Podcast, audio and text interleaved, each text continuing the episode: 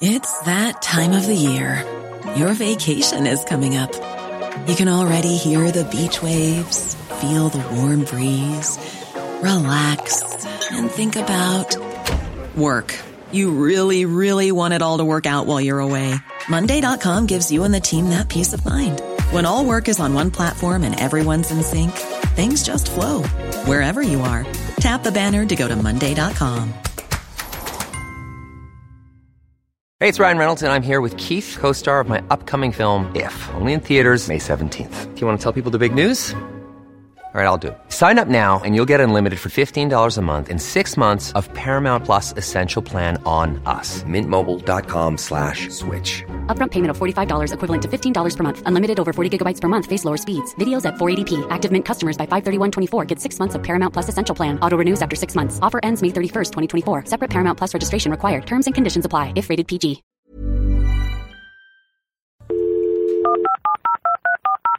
This podcast is a Roifield Brown production. Find others on iTunes. All right. Your Honor. Ladies and gentlemen, please remain standing for the singing of our national anthem.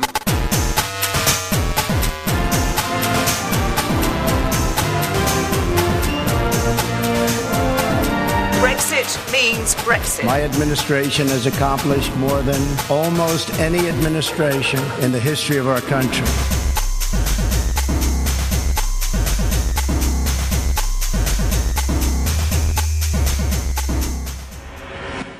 Hi, hello, and welcome. I'm Roifield Brown. I am sat in a rather dim, grey Birmingham. It means I'm back home with my ma and pop. I'm in their house because they're actually in Bali right now, relaxing, also I say chillaxing in some tropical sun, getting some R and R.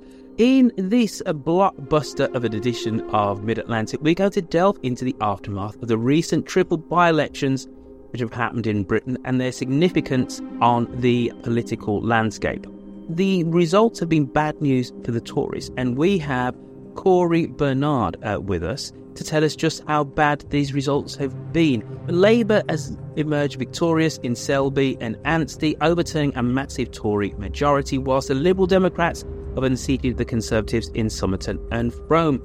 All of these by elections were triggered by the resignation of Boris Johnson uh, which had this cascading effect. However, the Tories have just about clung on in Boris Johnson's old seat in Uxbridge and South Ruislip.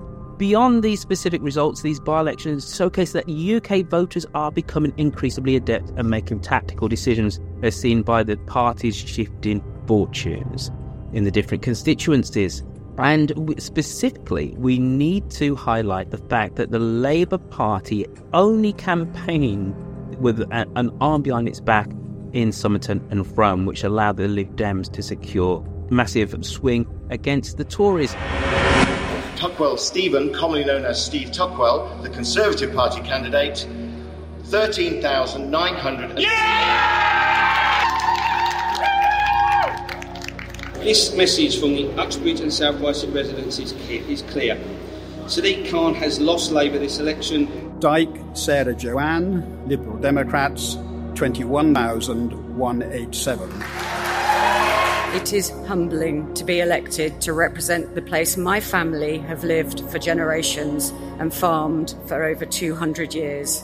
Mather, Keir Alexander, Labour Party, 16,456. I understand the enormity of what has just happened. I know what an honour this is, and I am humbled by this opportunity to serve. In this campaign, we have rewritten the rules on where Labour can win. People have opened their doors to us and embraced our positive vision for the future, and thousands of the votes cast yesterday were in Labour's box for the very first time. For those of you who have put your faith in our party, thank you. Corey, these are bad results for Rishi Sunak. Nobody is saying they're anything but that. But just how bad do you think they are? Bad, but not that bad. Um, please, please expand on that, sir. We have a podcast and we have time to fill. So far be it from me to disagree with the likes of Robert Peston and other esteemed political journalists who probably been journalists long, almost as long as I've been alive.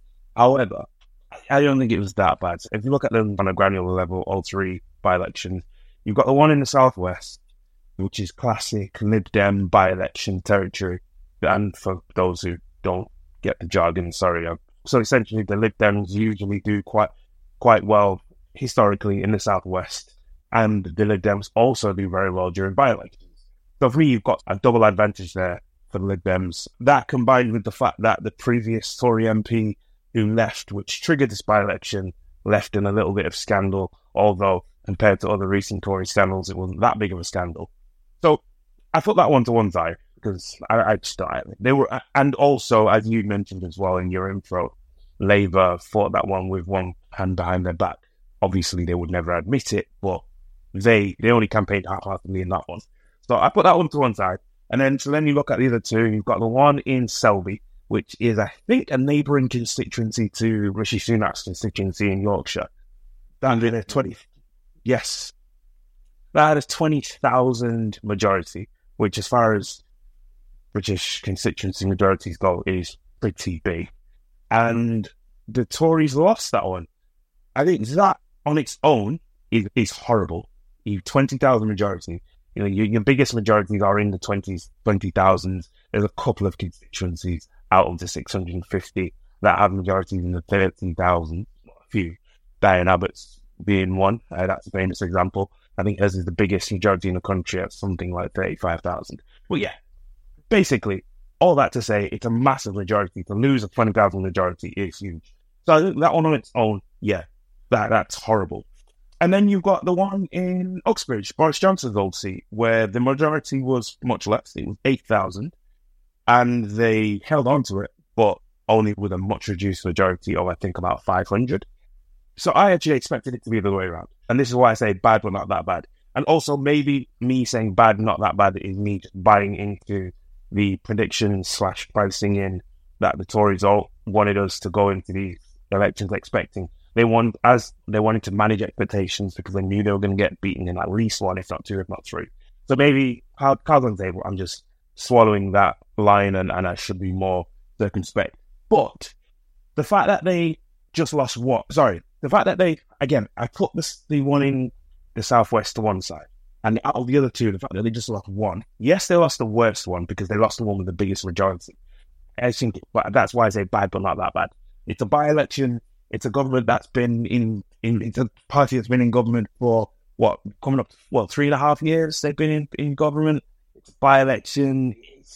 You're always gonna uh, you you put any government three by-elections in one night, they're hardly ever going to win. Never, they're not going to win all three, and they'll be happy to take one or two. So that's why I say it's bad, but not that bad. But if we do this in reverse order, so you mentioned Uxbridge and South Ruislip, which is Boris Johnson's old seat. The Tories there have hung on by less than 500 votes because of a, a local issue, this low emission zone, which was supposed to be expanded to all of London, and you've got people in their big gas guzzling cars um, that fundamentally just don't want that those same restrictions on them. So there was there was a local issue there, and I think the Green Party kind of threw their weight in with Labour to try and flip that seat.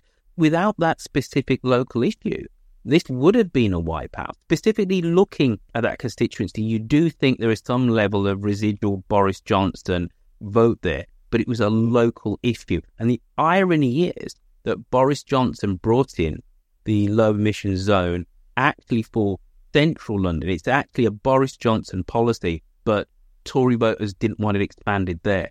So if you take that out of it, this is actually fundamentally somewhat of a drubbing, surely. No. And I'll tell you why I disagree.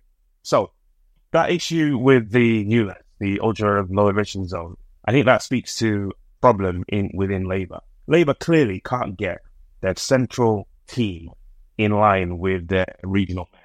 So if you look at the, I was going to say the two biggest, but let's include the West Midlands Combined Authority. Your your mayor is Labour, am I correct? Yes. So you've got the three biggest cities in the country. Oh, no, so, sorry, sorry. I was thinking of the Lord Mayor of Birmingham is most definitely Labour. However, the mayor of the West Midlands Combined Authority is Andy Street is actually a Tory. Okay, all right, let's part that to one side. London and Manchester, two of the biggest three cities in the country, Labour mayors. Not only Labour mayors, but former high profile Labour MPs who left Parliament to become mayors. If, if I'm Keir Starmer, if I'm Labour, and the two most high profile mayors in the country are also from my party, and I'm trying to get into government, I need to be on the same page as these guys. We need to be working hand in glove, in lockstep, all the way to the election and beyond. And that is just not the case. When from Manchester, Andy Burnham, clearly there's not much love lost between him and Labour nationally.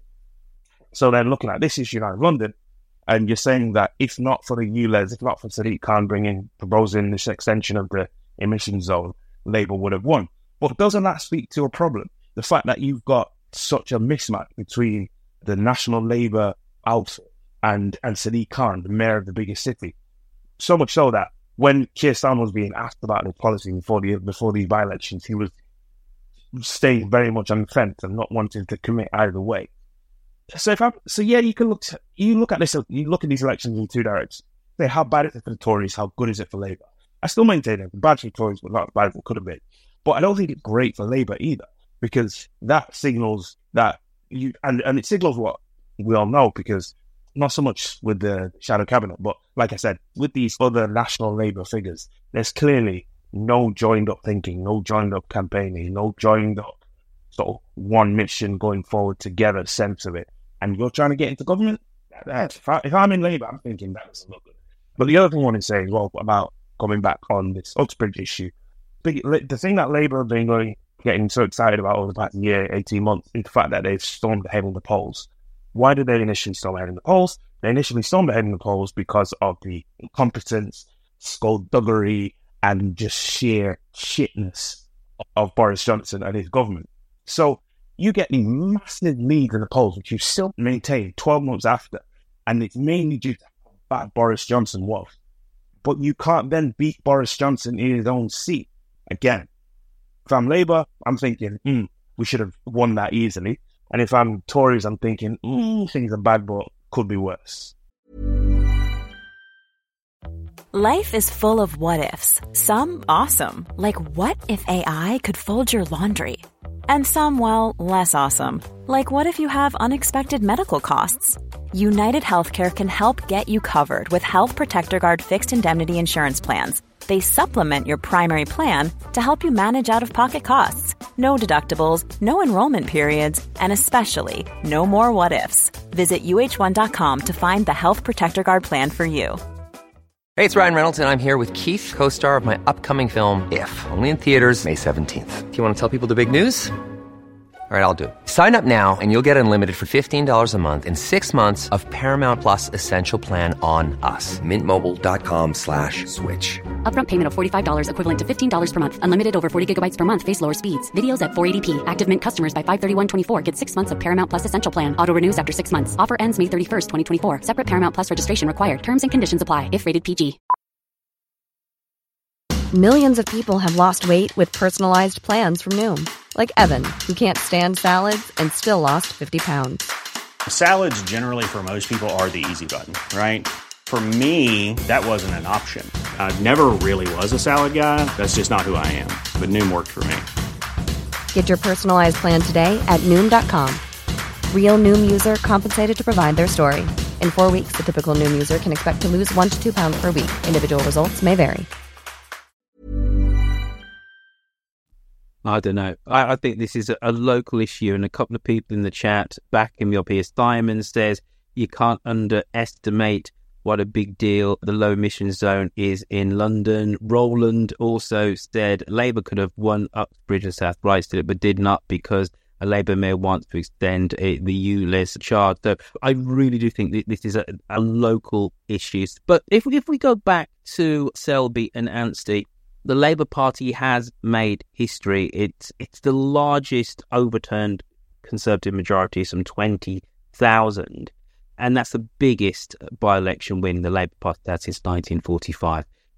This does augur well outside of London, outside of the southeast, that Labour will win back those red wall seats, won't they?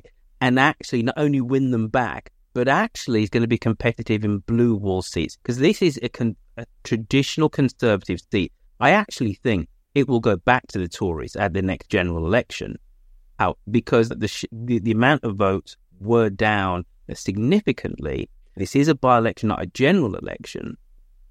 But this does augur well. This does show a level of disapproval for Rishi Sunak in the last year of his government, doesn't it? Yeah, definitely. Like I said, just that, that by election in Selby taken by itself, that's horrible.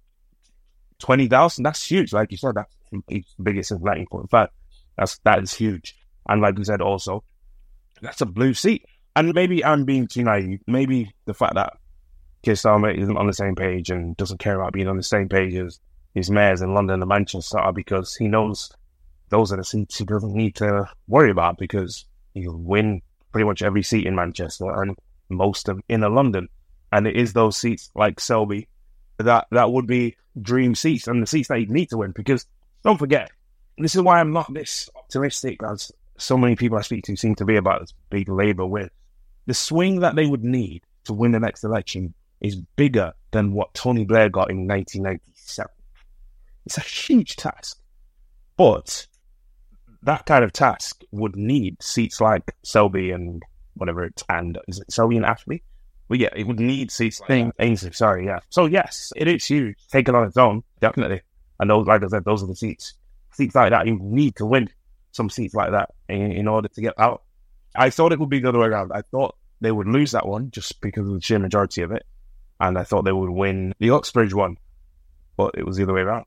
So, if you were a betting man, uh, but before we come on to uh, looking at what this says about British politics and the timing of the next general election, which one of these new MPs would you expect to safely contest their seat in the general election? Let's say the general election happens in a in about a year's time. So we've got Keir Mather, who won with that massive swing in Selby and Ainsty. We get Tory Steve Tuckwell in Uxbridge, and we have Sarah Dyke, who's a, now the Liberal Democrat MP for Somerset and Frome. Which one of them do you think will actually still be a, an MP in, let's say, 18 months' time after the next general election? Ooh, right. I think with that, the Uxbridge one, I wouldn't be, I wouldn't be feeling safe if I was the Uxbridge winner. I'd be definitely looking at some new jobs in 18 months because to lose, to basically get almost taken out like that is doesn't bode well. The one in Selby, because I think that the big, this big Labour route isn't going to happen, I would say that one is the most likely to flip back. So I'd say, in order, Selby, you probably he's 25. She probably might be out of a job in 18 months. Then I'd go Oxbridge, And then the least likely, I'd say, is the one in the southwest. The called against Somerset and and yeah, and from yeah, um, yeah. and then j- j- just to end up before we wrap up this short Mid Atlantic route, what does this tell us about the potential timing of the next general election? You, you I, one thing I will agree with you is that I think just about all leaders of the main three political parties can take something away from this. The Lib Dems can say we're back, we're contenders.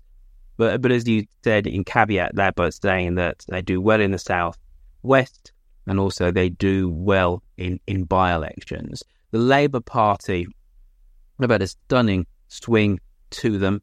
It's also shown that the two parties can tacitly work together, or at least uh, the voters can tactically vote in either one of those two constituencies.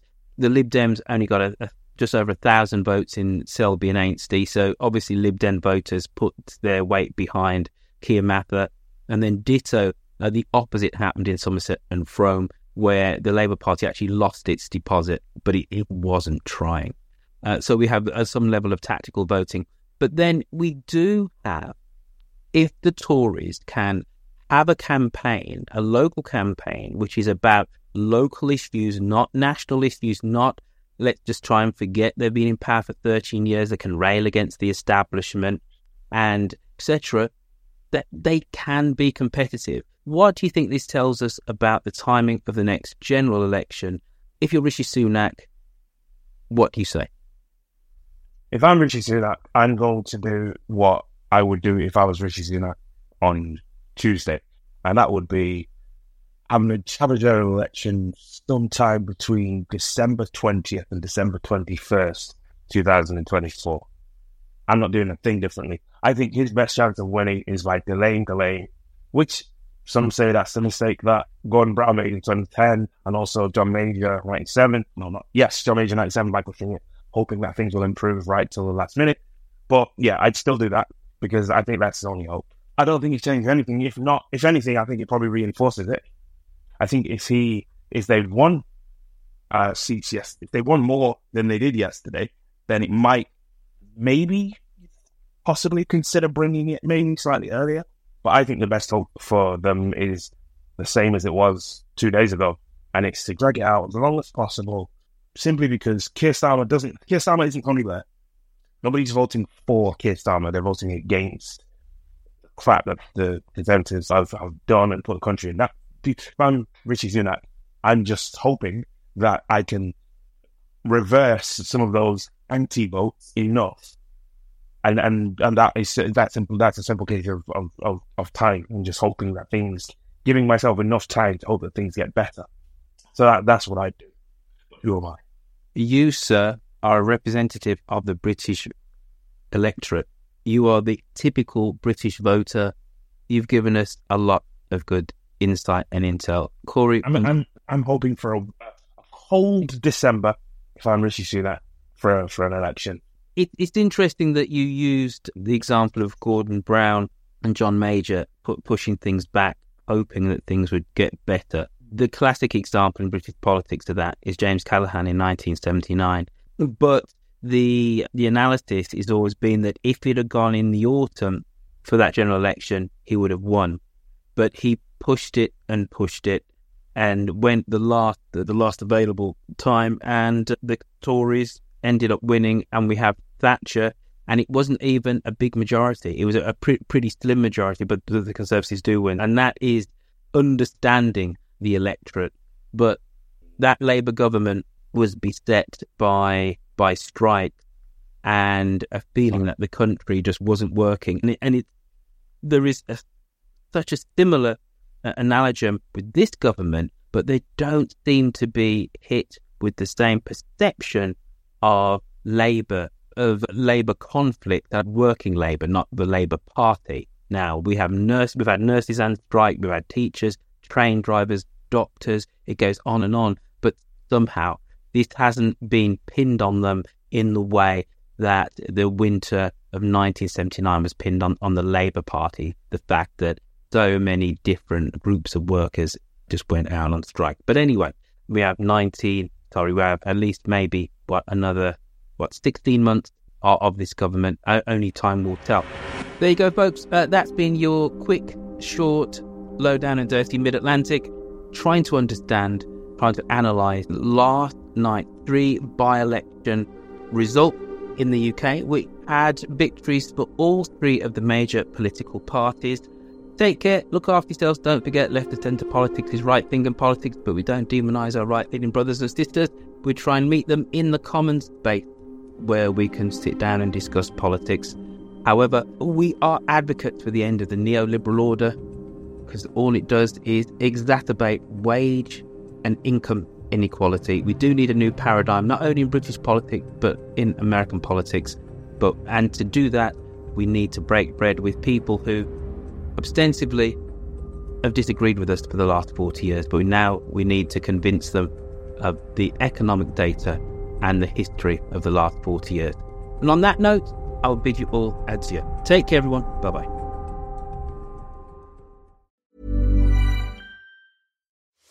We are actuaries. In a world filled with unpredictability, we use our math skills to navigate uncertainty Actuaries make a difference in people's lives across industries and the world. Actuaries have the freedom to work anywhere, and according to US News and World Report, we're the 25th top paying career. Make an impact as a fact seeker and a truth teller. Use your math skills for good as an actuary. The world needs you.